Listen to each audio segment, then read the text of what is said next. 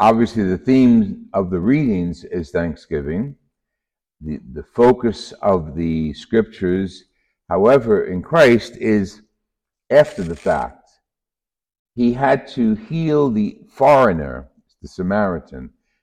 That's why that gospel is framed that way. He's on his journey, and on his journey to the cross, that's the gospel, he stops and he goes into enemy territory, Samaria.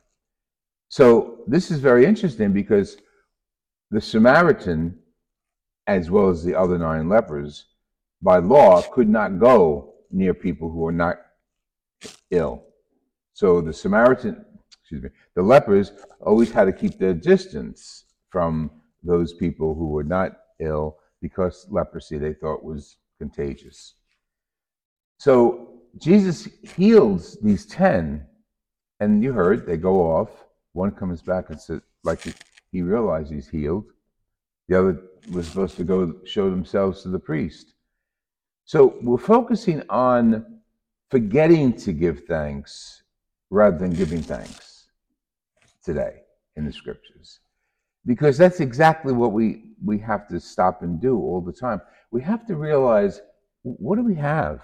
And I'm not talking about possessions, but that helps too. But we have our help, and we have someone who is always with us, and that's Jesus in prayer. So as we thank God today, wherever we're going to eat, family, friends, alone, thank God for your faith in Him, and thank God for His faith in you. Because there's a bond there between us and Jesus that is unbreakable. So every day, it's like looking backwards.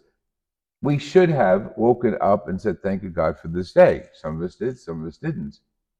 But for those who didn't, got the reminders today. And we have the reminder that starts, oh, probably already started, the big parade already started.